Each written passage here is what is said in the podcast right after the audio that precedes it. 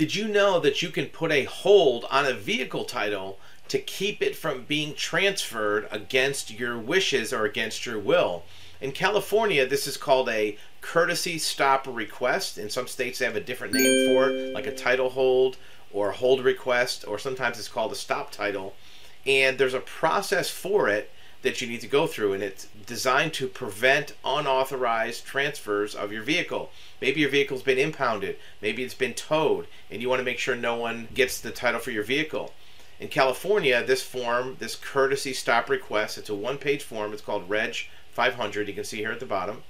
And you put in your requester name, address, the license plate, VIN number, make, and model, and you check the box saying, I request a vehicle license and title courtesy stop be placed on the vehicle for the following reasons. And you type in whatever the reasons are.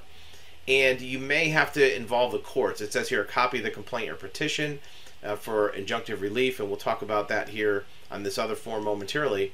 It has to be attached to it if it applies. You can also request an extension or you can request removal. And then you sign it you do not have to have it notarized, but you do have to swear that what you're saying is true. Put your license number, and you can print it, keep a copy, and send it to this particular address. Attention, courtesy stops.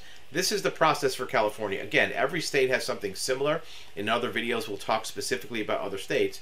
But the important thing is to understand this is for preventing an unauthorized transfer of your vehicle if you're afraid that somebody might be looking to improperly take the title out of your name or to put it in somebody else's name or maybe add a lien to the vehicle. Maybe you're afraid that somebody is going to forge your signature on a title or to request a title for a vehicle that somehow is not in your possession. Make sure that if there are legal matters involved, you get good legal advice from an attorney you don't want to do this in a way that gives you more liability, that maybe does something illegally, even if it's accidental. Any documents that you do have, copies of titles, bill of sale, registration, keep those in your possession. Don't let legal documents or title documents get outside of your possession because that's a way that sometimes identity theft can happen or vehicles can be transferred. This courtesy stop request going to the DMV automatically stops the DMV from transferring title for 60 days. If you don't have your injunction or a court order by then, you can get an extension as long as you have a file stamped copy.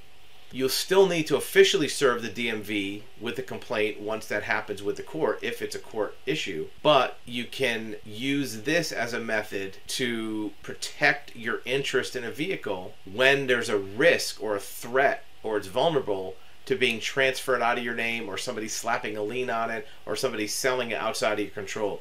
We had a client last month where the issue was that they were traveling, they were out of town, and their vehicle they left behind. They traveled by air, and they got wind that somebody had had moved their vehicle, and maybe they had taken the title from their desk where they had it stored, and they were wondering if somebody kind of sign, forge their name, and put the title in somebody else's name. So that's the reason they were interested in doing this courtesy stop request or a title hold to make sure that nobody either accidentally or maliciously was going to take their title and switch it over to another name or put a lien on it where they weren't able to retain ownership of their vehicle.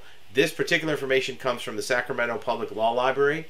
Again, there's maybe legal matters involved with this. One thing they do tell you is make sure you keep insurance on the vehicle. You do not want to let your insurance lapse or cancel it, even if the vehicle is not in your possession, because any damage you're not going to get paid for if you don't have insurance. Any liability that happens with the vehicle, you may have to want to have protection against you with an insurance policy. So get good insurance advice, good legal advice, but there is a method if you're worried about somebody messing with your title or doing something sketchy with your title, that you can stop any title changes using this process.